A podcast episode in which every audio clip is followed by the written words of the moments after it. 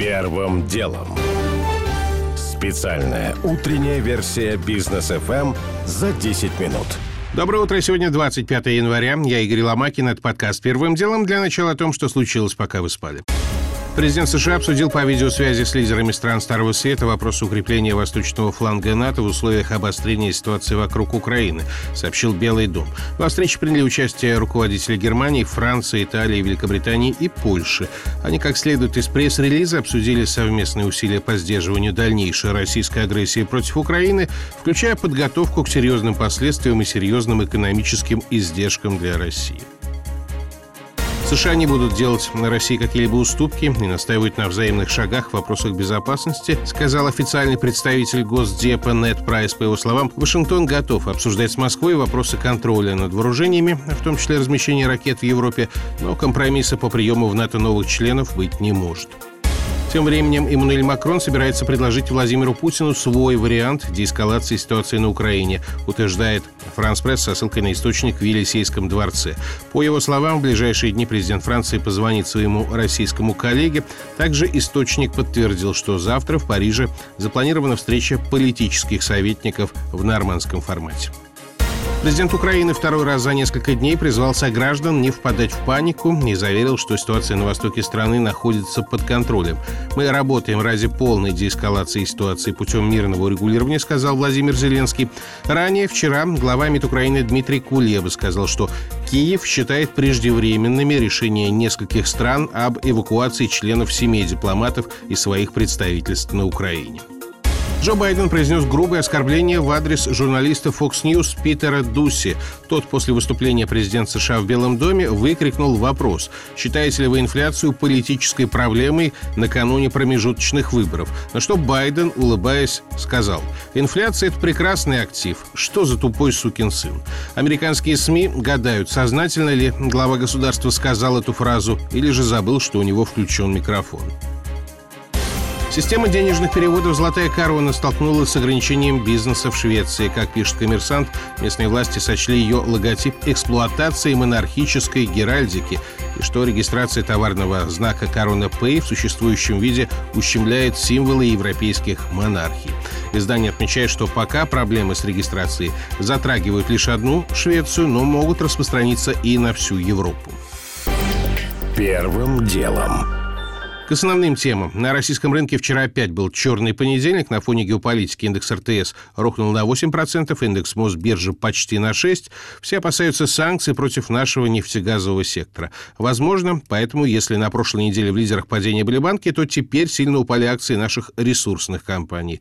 И, кроме того, иностранные инвестфонды, если уж начинают продавать российский портфель, то продают сразу все, комментирует гендиректор УК «Спутник управления капиталом» Александр Лосев. Дело в том, что когда выходят крупные фонды, то они продают в первую очередь те акции, чей вес в индексе больше. Поскольку наши индексы биржевые наполовину состоят из акций нефтегазовых компаний, и Лукойл, Газпром, Роснефть и Новотек имеют большой вес в индексе, они просто, уходя из нашего рынка, продают и эти акции тоже. То есть нельзя продать просто Сбербанк и убежать. У них эти акции все есть. Если закрывается риск на России, то он закрывается везде. Поэтому вот эти распродажи, относиться к ним тому, как убегают и хорошо. Мы купим и получим дивиденды. Отдельно стоит обратить внимание на российскую валюту. Она скатилась до отметок больше 79 за доллар и около 90 за евро. Последний раз так низко рубль падал еще в позапрошлом году. Центробанк наблюдал обвал вчера и, наконец, вмешался, приняв решение прекратить закупки валюты согласно бюджетному правилу. После чего курс стабилизировался, вопрос только надолго ли.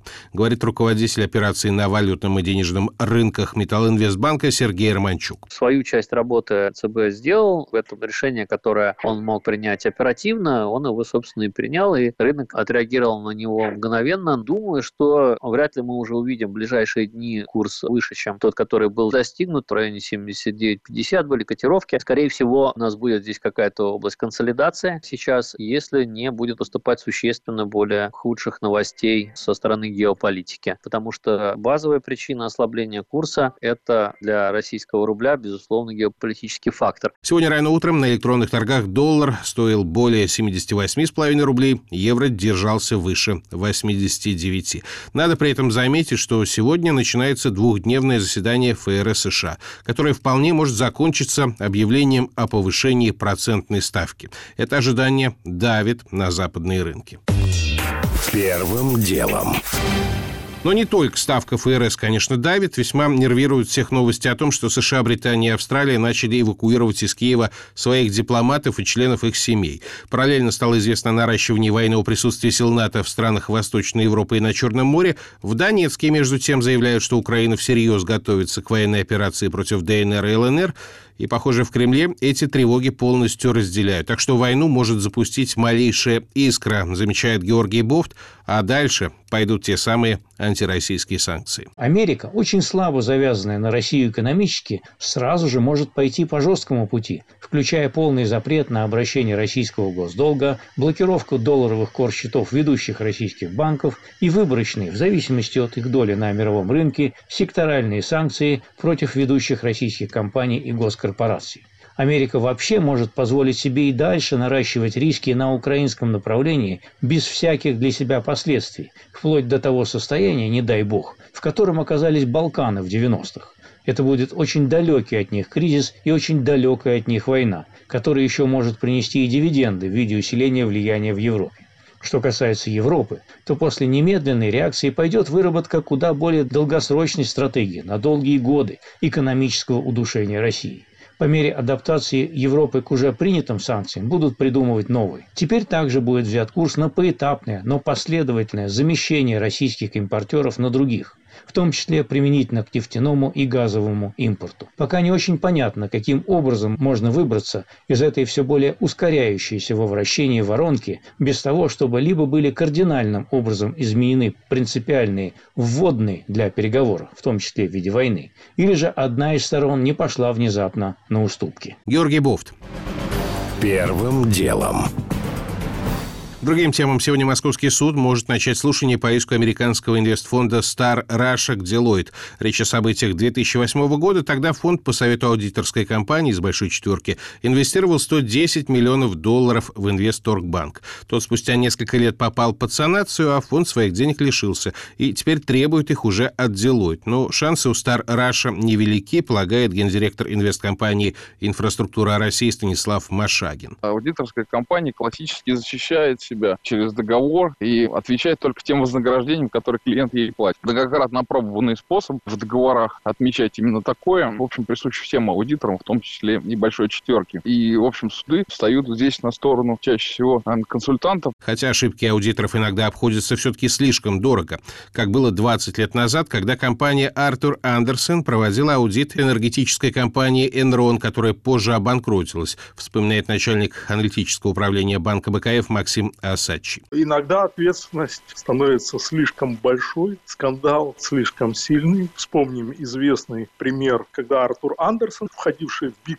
Five, большую пятерку аудиторов, просто исчез с рынка из-за того, что проявил, скажем так, небрежность в отношении аудита небезызвестного Энрона. И вот скандал случился 20 лет назад, и, соответственно, большая пятерка превратилась в большую четверку. Что касается текущего процесса, то Star Russia требует взыскать с Deloitte более 8 миллиардов рублей. Иск был подан в ноябре прошлого года, и тогда это действительно было примерно 110 миллионов долларов. Сейчас, извините, что снова напомнил, это уже ближе к 100 миллионам. Первым делом. Бывшая советница Рональда Рейгана Сюзанна Масси вчера получила российский паспорт. Документ вручил писательница историку помощник президента России Юрий Ушаков. 90-летнюю Масси иногда называют женщиной, остановившей холодную войну. Говорят, именно от нее Рейган узнал столь полюбившуюся ему русскую поговорку «доверяй, но проверяй». Именно Масси готовила Рейгана к историческим встречам с Горбачевым в Женеве и Рейкьявике. Впрочем, ее роль переоценивать не стоит, полагает директор Фонда изучения США имени Франклина Рузвельта Юрий Рагулев. Она бывала в Белом доме, беседовала. Не знаю, там один или два раза она встречалась с президентом. В этом смысле она свою роль сыграла. Но, конечно, Рейган, ведь не он войну-то холодную заканчивал, а уже его преемник Буш-старший. Что касается Рейгана, он все-таки предпочитал вести переговоры с позиции силы. И он считал, что вот его такое давление на Советский Союз, его там эти звездные войны, стратегическая оборонная инициатива, они, в общем, заставили Советский Союз пойти на эти переговоры. Он был в этом абсолютно уверен. Так что она изучала, писала книги, пыталась Рейгану объяснить, что это не в природе России, желать там гибели американскому народу, ну и так далее. Вот такого рода вещи. С культурологической точки зрения она пыталась объяснить. Ну что ж, это важная роль. Ну, как мы знаем, политики, если прислушиваются, то очень, так сказать, поверхностно к такого рода советам. Сама Сюзанна Масси вчера вечером провела в ТАСС пресс-конференцию, призналась России в любви и посетовала, что в США, в том числе даже в Конгрессе, есть люди, которые думают, что Советский Союз существует до сих пор. Первым делом. Уже не успеваю рассказать подробно о том, как Россия переживает очередную рекордную волну коронавируса, судя по рассказам, без проблем не обходится. О том, что в Кремле назвали личным мнением слова Рамзана Кадырова, который назвал пособниками террористов журналистку «Новой газеты» Елену Милашину и члена СПЧ Игоря Каляпина. О том, что Краснодар в последние дни в буквальном смысле завалило снегом, в городе побит рекорд по выпавшим осадкам, высота снежного покрова достигла 44 сантиметров. У меня же пока все. Это был Игорь Ломакин и подкаст подкаст «Первым делом». Кому мало, переходите в «Бродкаст». Первым делом. Специальная утренняя версия «Бизнес FM за 10 минут».